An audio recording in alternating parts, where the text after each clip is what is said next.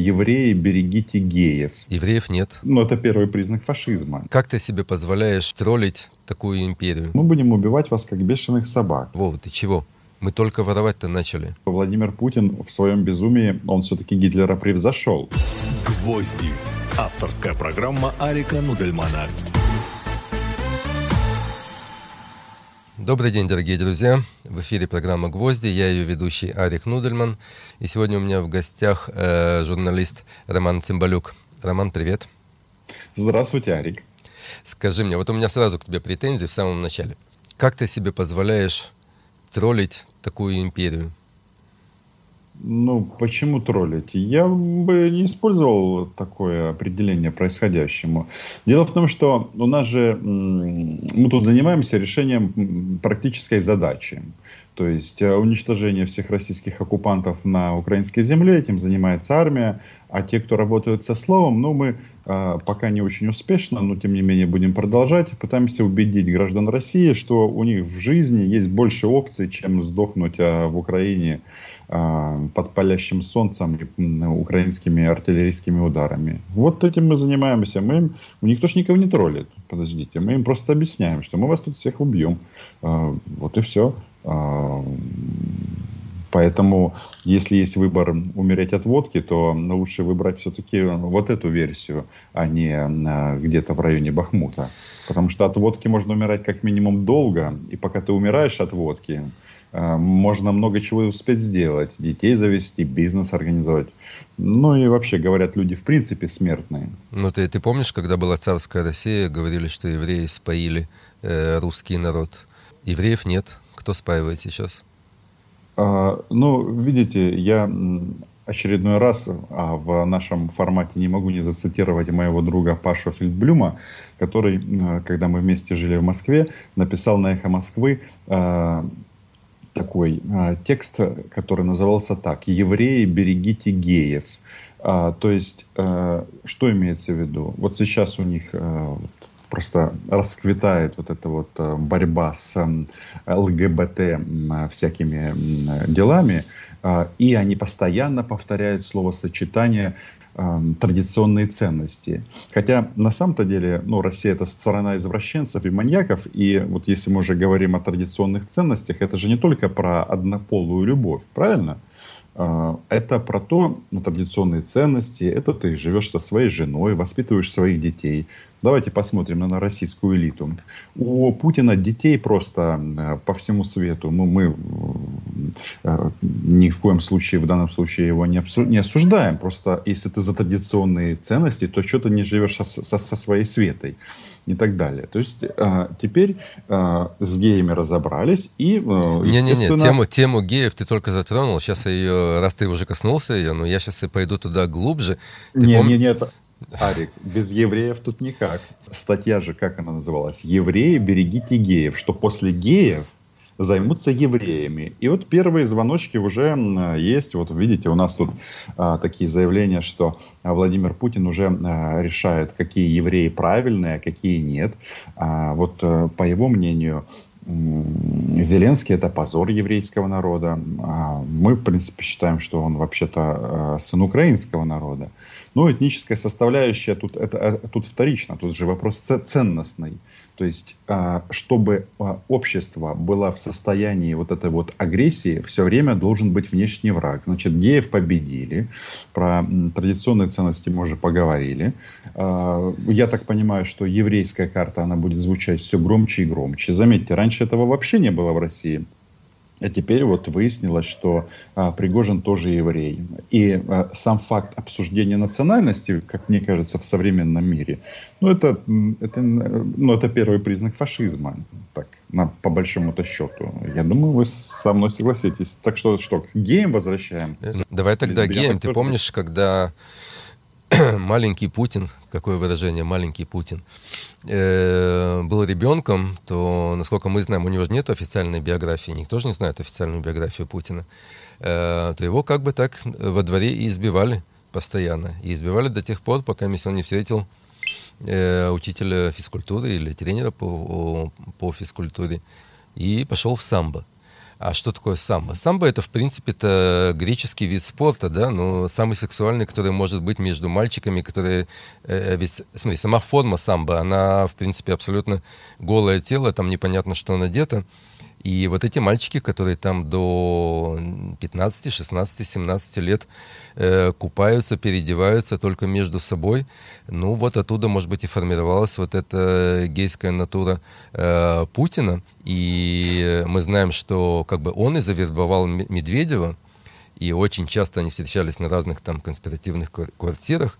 То есть вы хотите, да. хотите сказать, что мы раскрыли э, гнездо Э, нетрадиционных сексуальных связей в высшем российском военно-политическом руководстве. Нет, это... Я это... думаю, что без Володина не обошлось. Нет, Володин это следующий этап. Но Путин молодой, там где-то 75 -го года, когда его приняли по-моему, тогда его приняли в КГБ, то тогда этот э, гомосексуализм в КГБ процветал, просто КГБ закрывал на это глаза, если ты выполнял какие-то свои там функции, которые им нужно было. А дальше в нерабочее время с агентами занимайся чем хочешь. Ну, логично, Родина превыше всего, а все остальное вторично. Да. Вы знаете, он с возрастом, он все-таки перестал любить мужчин. А, может быть, некоторых и, и нет, но в массе своей, если учесть, что он десятки тысяч российских мужчин отправил на смерть, то вот у него вот эта вот э, шизоидность устройства головы, она прогрессирует. Это факт. И мне кажется, вот это э, все-таки важнейший аспект. Э, не то, что с кем он спал и с кем он спит. А если люди это делают и всем все нравится, пусть живут как хотят. Просто завершая, если вы позволите эту тему, очень странно. Сами частенько любят спать с мальчиками, а публично это, это осуждают и всякие статьи криминального кодекса придумывают. Мне кажется, просто это говорит э, о том, что вы, я не знаю, или в партию вступить, или трусы оденьте. Ну, в общем, что-то тут... Э, у нас, у нас в Израиле был э, в 90-е, 80-е годы один топовый телеведущий, но вот им открывалось телевидение утром, им закрывалось телевидение вечером. Когда-то его спросили, а не пробовал ли он гомосексуальные связи, он говорит, нет, не пробовал, потому что боюсь, что понравится. Э, сексуальная ориентация человека не является э, плюсом или, не, или, или минусом. Это данность. Вот кому нравится, нравится. Ради бога. Мы э, просто говорим о Путине гее в данном случае, в то время, когда он убивает массово людей.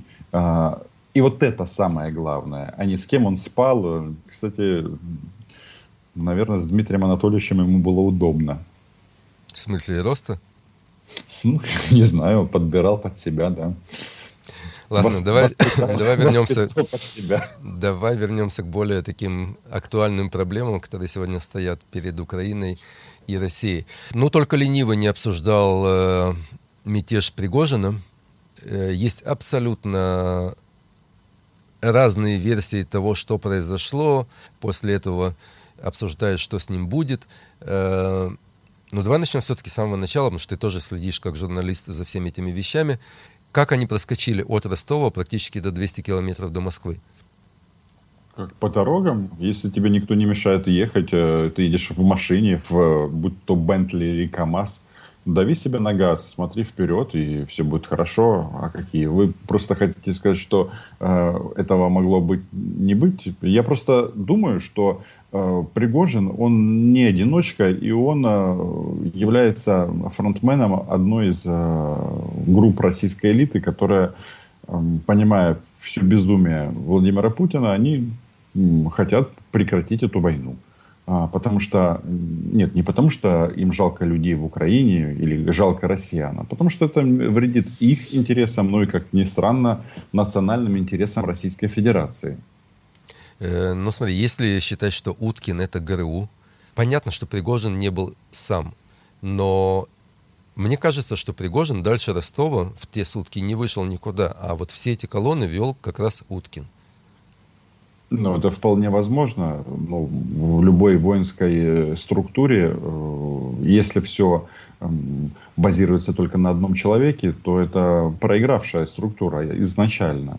То есть вполне возможно, и я здесь не вижу никаких противоречий. Дело в том, что э, действительно ЧВК Вагнер это продукт э, Главного управления разведки Российской Федерации, но в жизни часто так бывает, что э, творения, они превосходят своего Творца в данном случае. И вышли просто за, э, за рамки.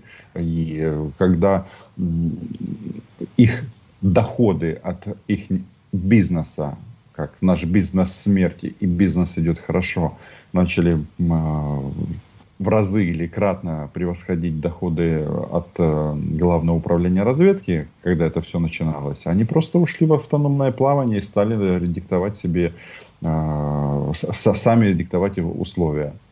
Ну, как мне кажется, сегодня эта операция была довольно долго готовилась, ведь все эти высказывания э, про Герасимова и Шойгу, они же не начались вчера. Он их начал за несколько месяцев до этого готовить, он постепенно повышал голос. То есть вся, вся эта операция, она была запланирована. Э, и я так понимаю, ГРУ все-таки надеялись, что их пропустят не только по всей территории России, что произошло на самом деле. Они надеялись, что и губернаторы, и Росгвардия, и полиция, и ФСБ подключатся, и какие-то воинские части присоединятся к ним э, по пути следования, что на самом деле не произошло. Вы знаете, может, может быть все проще. Дело в том, что, э, как выяснилось, у Пригожина, который рассказывал о том, что у дедушек просто нет яиц, э, оказался сам без них. Вот этот э, ролик на почти 30 минут, который он выложил перед непосредственно попыткой захвата власти, ну, назовем это так, он же об этом говорил. И я так думаю, что э, в рамках вот этих вот э, договоренностей они просто, ну, как-то решили просто прекратить, потому что э, это было бы чревато всем. Но по факту вся российская элита или очень большая часть ее, они заняли выжидательную позицию. И если бы они не засали, извините, а шли дальше бы, то и желающих присягнуть на верность Пригожину а, становилось бы все больше и больше. Россия это такая страна, им в принципе все равно, как зовут царя. Пригожин он или Путин, или Путина Пригожин. Заметьте, а, население а, как реагировало в Ростове? По-разному. И если бы они эту власть взяли, все бы преклонили колено и сказали, что это самый честный, а генералов нужно повесить на лобном месте. Вариантов много, но факт остается фактом, что это ни в коем случае не инсценировка, это все по-настоящему. И говорит о том, что а, война разрушает путинский режим. Сейчас, очевидно, будут, будет волна репрессий, будут сажать, пытать, но это как раз говорит о том, что а, вертикаль-то толкни ее изнутри, главное, как Скаховская ГЭС, и посыпется.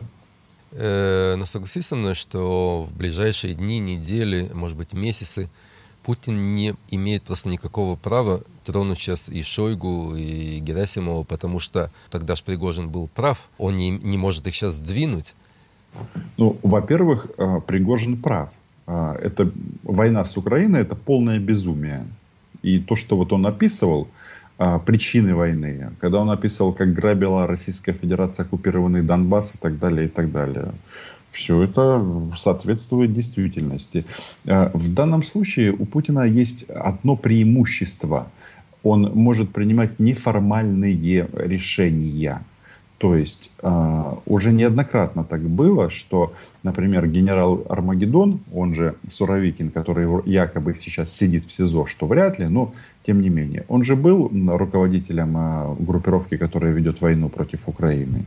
Э, соответственно, Герасимова отодвинули в сторону. Сейчас точно так же э, можно сделать, что формально вроде бы ничего нет, а по факту принято решение, что другие люди будут э, руководить э, армией и войной. Кстати, где Герасимов? Герасимова нет. Так что вполне возможно, что сидит где-нибудь на подвале Лубянка, вырывает ему зубы сейчас и рассказывает, почему ты не любишь царя, ну или не до царя. Ну, вообще, это ситуация, когда заходит какая-то группировка, будь то военная, будь то бандитская, и захватывает штаб армии, которая ведет войну, но это вообще уму непостижимо. Только вот это вот, даже без прохождения дальше за Ростов, Это надо было весить всех на центральной площади, там, не знаю, на Красной площади, всех, кто был виноват. Да, э, эта история фантастика. Вот действительно. Говорит это только об одном. О слабости Владимира Путина. И заметьте, вот у него такое лицо грустное последнее время. То он там по, по Дагестану скачет горным козлом, и массовка его обнимает, э, и всякое такое. А, то медали всем раздает, непонятно за что. Неясно только, почему э, кадыровцам не дали больше всех медалей, потому что они так спешили в Ростов, ну, в пробку, правда. Никак, никак доехать не могли.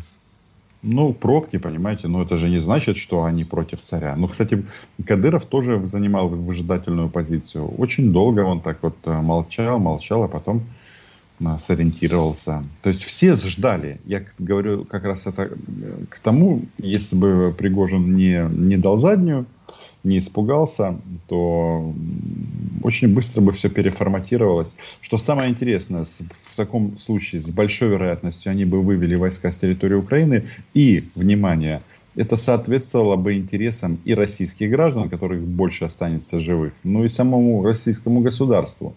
Потому что ну, полтора года войны они до сих пор не могут определить цель ну, сказали бы, хотим просто убить всех украинцев, хотим решить украинский вопрос. Единственный момент, видите, сейчас как-то ну, газовые камеры не в, не в моде, а все остальное то используется по полной, по полной. То есть э, главное, что сделать? Умертвить население этой страны. Они же неоднократно и прямо и по телевизору не только говорят о том, что вот у них какой критерий. То есть э, как они определяют, кто подлежит уничтожению. Он очень четкий критерий и не имеет э, значения ни язык. Вот мы с вами по-русски говорим. И это не значит, что это гарантия выживаемости для выживания. А ни язык, ни культура, ни национальность, ни э, сексуальная ориентация а подлежат уничтожению те, кто считают себя политическими украинцами, то есть нацией политической. Вот этих надо уничтожать. Да, без газовых камер пока ну, можно водой залить, например, по самые крыши. Ну, результат же, он по сути такой же. Единственный победитель из всей этой ситуации, которая происходила в последние недели, но ну, это на удивление э, белорусский колхозник. Он переиграл всех. Он опустил Путина так, что, ну, ты знаешь, это просто уму непостижимо прекрасно и прикольно Лукашенко пинал публично Путина, потому что он э, продемонстрировал всем, что взял рычаги управления Российской Федерацией, давал команды ФСБ, там, другим силовым ведомствам, э, давал гарантии безопасности и не только. А в конце взял и сказал, что Путин уходящий политик. И он, он сказал, я и Путин уходящие политики. Ну, дело в том, что Лукашенко уже 30 лет уходит, и он уже э, давно зафиксировал вот эту вот тему, что он до смерти. А Владимир Владимирович, он же продолжает играть вот в эту вот э, так называемую демократию российского образца. Он то конституцию обнуляет, то еще что-то. Он же зачем об, об, об, об, обновил конституцию и обнулил свои сроки? Для того, чтобы тоже быть как Лукашенко до смерти. А тут Лука Александр Григорьевич, вот так говорит, уходящий. Ну просто, вот поверьте, для Путина это самый страшный удар. Э, ему не жалко ни летчиков российских, которых убили вместе с их боевыми птицами, а вот то, что его списывают понемножечку. И ведь э, время-то все равно оно тикает. Пошел восьмой десяток, а так хочется вот еще потусоваться в Кремле. Мне кажется, что изначально Путин не собирался оставаться вечно. Он не собирался обнулять Конституцию или свои сроки. Просто э, из кооператива озера сказали, Вова, ты чего? Мы только воровать-то начали. Поэтому они его и держат. А тем более восьмой десяток, ну куда уж теперь? Уже досиди. Э, вопрос дискуссионный. В конечном, последнее решение все равно было за Путиным если бы он хотел, он нашел бы способы э, уйти на пенсию. Сейчас бы выгуливал собаку, Алину, воспитывал своих малолетних сыновей, и все у него было бы хорошо. Ну, в теории. Поэтому просто его инфицировала власть и вот это вот постоянное зализывание э, со всех сторон. Он возобновил себе мессией и начал строить секту. А, то есть из российского государства делать российскую секту. И, в принципе, он достаточно успешен в этом плане. Но вот э, как ты думаешь, вот сегодня, в нынешней ситуации, там, сегодня, месяц назад, пять месяцев назад, Путин ищет кого-то, кто может дать ему гарантии, такие, как он дал семье Ельцина, кто-то, кто может ему сегодня дать гарантии, что он э, сможет провести свою старость спокойно? Мне кажется, он бы, возможно, хотел бы, но никому не верит, потому что он чекист, потому что слишком много преступлений. Плюс примера Назарбаева не дает ему покоя. Оказывается, что нет никаких гарантий, если ты только отпустил. То есть власть такая субстанция, она ценнее, чем деньги. Поэтому, поэтому нет. Ничего э, он мне кажется, не ищет. И он может уйти только вот если вот действительно начнет вот так складываться обстоятельства, что вот э, сама структура и вот эта вот элита, она же есть, политическая, военная, они вот как-то поставят вопрос так, что ради Родины пора, потому что, видишь, нас тут уже обложили со всех сторон, а ты начал эту безумную войну и мешаешь нам жить до 22 года эти ребята прекрасно себя чувствовали. Они были встроены во все западные э, финансовые структуры. В России и сейчас много баблища. А тогда вот его было вот, ну, просто вот то, что называется безлимит. Безлимитное количество бабла. А теперь их начинают прикручивать, прижимать, им карточки блокировать, там эти плачущие российские миллиардеры – что вот у нас были деньги, а потом их не стало, точнее они есть, но их арестовали и так далее. Ну кому это надо? То есть и самое главное, все эти э, страдания и лишения ради чего? Ради того, чтобы э, группа российских военных преступников разбомбили драмтеатр в Мариуполе. Это ж странно. Ну то есть вот еще раз, а, что, на что променял Путин а, вот это присутствие и встраивание как минимум в европейскую экономику? На то, чтобы э, сейчас Россию ассоциировали с нацистским государством. Исключительно нацистским государством, которое не сильно отличается от Третьего рейха. Но Гитлер хотя бы написал саморучно «Майнкампф». Гитлер построил сам себя. Гитлер захватил власть сам, своей личностью и своими речами. Ну, слушайте, разные сюжет, сюжеты исторические, они имеют масса общего и масса, масса отличий. Во-первых, не было телевидения э, в 30-х годах э, прошлого столетия, а это ключевой момент. Ну и надо отдать должное, что Владимир Путин в своем безумии, он все-таки Гитлера превзошел. То есть э, вот эта дискуссия, кто лучше, Путин или Гитлер, пусть зрители и слушатели решают, но я, я хочу сказать о том, что э, с самолетов Гитлер немецкоговорящее население десятками тысяч не уничтожал. Да, у них там были репрессии, да, он душил заговоры а, путем расстрелов, но вот такого вот а, массового убийства людей а, не было. То есть все равно как, какой-то вот критерий был. То есть, э, еще раз, мы прекрасно знаем, что тогда тоже были репрессии против несогласных с нацизмом, но вот такого вот авианалетов на, я не знаю, там, на Вену условную. Понимаете, в чем вот парадокс и ужас этой ситуации? Э, может, меня в Украине сейчас кто-то тут э, скажет, что, что ты тут наши тайны выдаешь, но минимум треть населения Мариуполя до того, как его уничтожили, они же позитивно относились к России, то есть у них не было противоречий в том, что если придет сюда Россия, и она действительно пришла, но когда она приходила, вот я же вот не просто так сказал, что они убивают э, всех. То есть, э, когда надо было убить вот э, условно политическую нацию украинскую в Мариуполе, они бросали бомбы на всех. Ну, что же, как это, Э, сопутствующий ущерб. Вот сейчас они разбомбили в Краматорске э, пиццерию. Что говорят в российских федеральных каналах? Они говорят, ну бывает, ну что ж, это ж война. А вот я что-то подозреваю, что 99% посетителей этого места, они говорили на русском языке примерно на таком же, как мы с вами. Может быть, немножко некоторые звуки мягче проговаривали. Может ли сегодня Путин произвести какие-то действия, ну вот, предположим, не в сторону Украины, а зайти в Северный Казахстан, ну что там заходить в Северный Казахстан, ни армии, ничего нет, и есть 3 миллиона русскоязычного э, населения?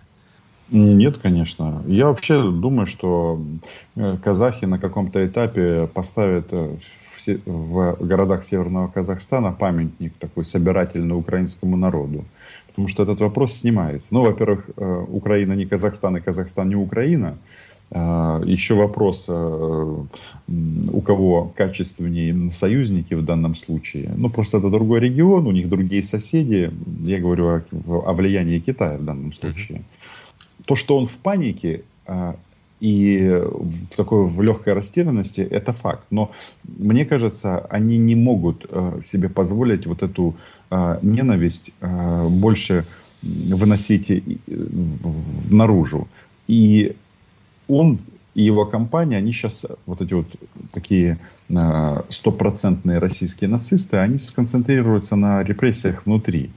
И донецкие подвалы будут в Москве со всеми вытекающими а, последствиями. А войну они будут как-то немножечко стараться вынести за, за скобки, мол, а, как-то размыть ее. Вот э, когда ты включаешь российский телевизор, вот сюжеты, которые они показывают, вот война, потом в Рейхе все хорошо, надои растут, и геи мешают, э, как это, геи мешают традиционным ценностям в США, ну или в каких-то других странах. Вот три базовых сюжета. И э, э, за счет добавления там ЛГБТ темы, там загнивающий Запад, войну будут постараться ну, чтобы она не была основной темой. Ну, то есть одна из. Я все-таки хочу закончить тему с Лукашенко. Вот эта передача ему тактическое ядерного оружия. Что это было? Понятно же, что Лукашенко не применит его никогда, ни при каких условиях, чтобы не требовал от него Путин или кто-то другой. Ну, я, когда мы говорим о вот этих двух престарелых диктаторов, слово «никогда» не употреблял бы. Потому что э, то, что они делают, это уже за рамками, за границами никогда. Потому что их действия безумные. А что касается ядерного оружия, а, это ядерное оружие не Лукашенко, а Владимира Путина, Российской Федерации. И Россия, как ядерное государство, несет по всю полноту ответственности за него. И чтобы там Лукашенко не рассказывал, что вот мы там созвонимся, я его использую, да это, это бред. Это называется размыть ответственного за гипотетическое использование для того, чтобы в случае чего э, в Москве говорили, это не мы, это белорусы. Нет, так это не работает. История – это не наша ядерная бомба, нас там нет, э, все, это в прошлом. Поэтому глобально э, эта тема раскла- раскачивается для того, чтобы э, вот показать, что вот да, мы сумасшедшие, вы должны пойти на уступки, вы должны там от- от- отдать нам часть Украины на растерзание и уничтожение местного населения чтобы хотя бы там мы решили украинский вопрос. Иначе у нас ядерная бомба. Ну, не знаю, посмотрим. Я думаю, никого это уже не впечатлит. Э, вот этот поход Пригожина, он преподнес очень удачный урок для российских войск, что если вы покинете ротой, батальоном э, свою воинскую часть, то вам ничего не, не сделают, то с вами договорятся, и вот это для украинской армии сегодня очень важный факт, потому что когда фронт посыпется, а он посыпется в какой-то момент, то бежать могут начать на территорию России. И как там дальше пойдет, ну, абсолютно непонятно. Согласен с вами полностью. У нас вообще для россиян, э, которые пришли сюда с оружием в руках, действует одно правило. Уйди или умри. Вот заметьте, э, сама дискуссия, вот, ну, российский телевизор, ну, то есть российские матювальники, они как устроены?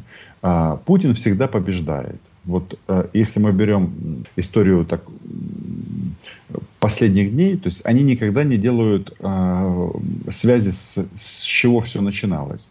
Вот сейчас Путин побеждает в попытке провести госпереворот. Путин победитель. Да? Путин побеждает в контрнаступлении. Путин тоже победитель вроде как на первый взгляд.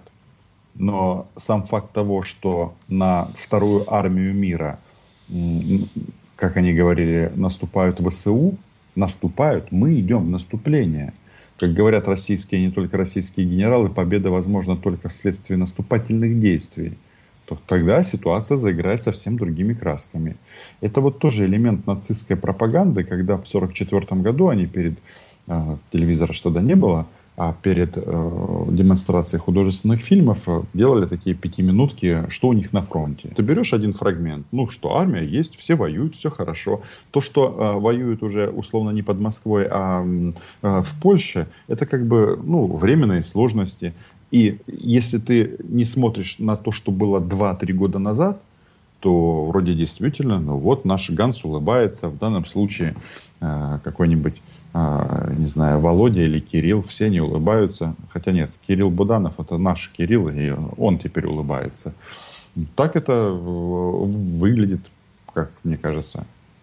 Как ты сегодня видишь э, ситуацию в Украине не на фронте? Вот просто как э, обычный человек сегодня проживает в Украине? Все очень сильно разнится от региона. Чем дальше ты от линии фронта, тем э, жизнь сильно отличается. Киев на самом деле сейчас э, живет практически как до войны. И у меня тут даже э, мои друзья из Москвы, которые работают с другой стороны до сих пор, они спрашивали, а что вы, как, что вы себе думаете? Я им говорю, что, ребята, прекращайте бомбить Киев, если хотите, чтобы общество как-то наше начало расслабляться, украинское, прекращайте бомбить Киев, потому что это сильно э, мотивирует людей. Ну, это и шутка, и не шутка, но это факт. Потому что э, если бы не было вот этих вот ракетных ударов, то э, жизнь вернулась бы до практически до довоенного уровня. Что у нас там? И пробки уже, там еще там что-то. Там. Ну, в общем, люди, люди возвращаются в э, Киев. Э, если мы возьмем Львов, там, Ужгород, э, Тернополь, я не знаю, Везде может прилететь, но э, шансов умереть от ракетного удара в этих городах, которые не на линии фронта, их не так много. И, соответственно, страх у тебя есть этот, он а, где-то в глубине этой души, но большинство, по-моему, становятся в некотором роде фаталистами и просто живут со своей жизнью. И э, вот, если говорить про войну. А, как мы живем. А, очень много людей обеднели от э, происходящего. Доходы населения упало, упали. Те, кто потерял все, ну, даже и, и остался жив, ну, понимаете, с нуля, с чистого листа начать жизнь, а, когда тебе 20, 30, 40 это одно, а когда тебе 70 или 80 это совсем другое. То есть все очень по-разному, но вот, по моему мнению, все наконец-то осознали, что нужно воевать, и нет вот этих вот ростков, что, а может быть, как-то договоримся, может, что-то им отдадим, чтобы они перестали нас убивать. Есть вот национальный консенсус в части того, что это испытание все равно при всех жертвах и ужасах придется пройти до конца, потому что россияне не остановятся, потому что они решают украинский вопрос. А чтобы они его перестали решить, э, решать, то надо решить российский вопрос или русский. Ну, правильно говорить российский вопрос. Так что э, знаете, вот это поразительно, но в историческом плане а, Украина выиграет. Все понимают, ради чего это все происходит. И все понимают, что будет, если мы перестанем воевать. Это касается всех. У нас воюет вся Украина. У нас не воюют э, бандеровцы, или там западенцы, или э, схидняки, или еще кто-то. У нас воюют все. От Ужгорода до Донецка и Севастополя. Все. Поэтому цена войны такова. А сказать, что с, с этим, к этому можно привыкнуть или смириться, нет. Но еще раз, а, какие варианты? Я когда жил в Москве, вот последние мои месяцы, я им говорил, что если вы на нас нападете, то мы будем убивать вас как бешеных собак. Мне потом защитники делали замечания по этому поводу, что, что, что с собаками это сравниваешь людей. Но смысл в чем? Что, товарищи россияне, мы, конечно, друзьями никогда больше не станем, но как бы там ни было, у вас есть выбор. Вы можете нападать, а можете не нападать. А у нас выбора кроме как воевать с вами, если вы нападете. Другого выбора нет. И э, да, все пошло по самому худшему сценарию, и, потому что война это всегда худший сценарий. Но реалии. Если ты коснулся сценария, э, такой вопрос, на которого нет ни у кого ответа. Э, сколько продлится эта война? Вы знаете, я, как и все, этим вопросом задаюсь. Иногда кажется, что это может за, за, за, закончиться за секунду. И вот где-то эта вот надежда, она есть. Но это в чем обусловлено? Что они просто повесят Путина на каком-то этапе и скажут, действительно, что, что, что, что за президент кретин? Столько убил наших граждан. Не украинцев, но про нас они думать не будут. Пока. Потом будут стоять на коленях, просить прощения. Вот. А, тогда все может закончиться достаточно быстро.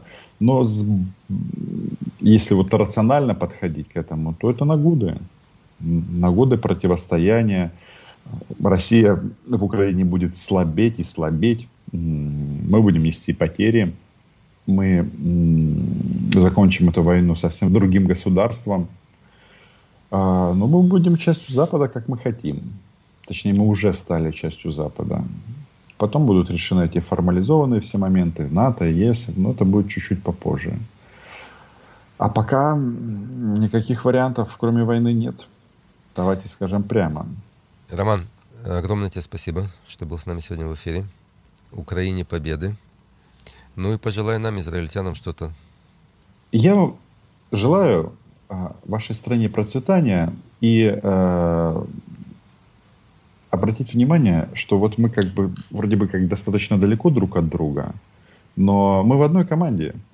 У нас общие враги, и я надеюсь, э, общие интересы и общее будущее. В самом правильном, прямом и классном понимании этого. У нас не только общие враги, у нас еще и общие друзья. А так, потому что мы в одной команде. Еще раз.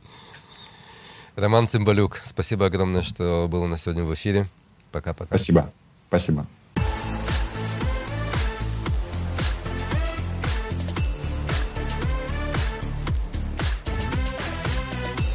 «Гвозди». Авторская программа Арика Нудельмана. «Гвозди».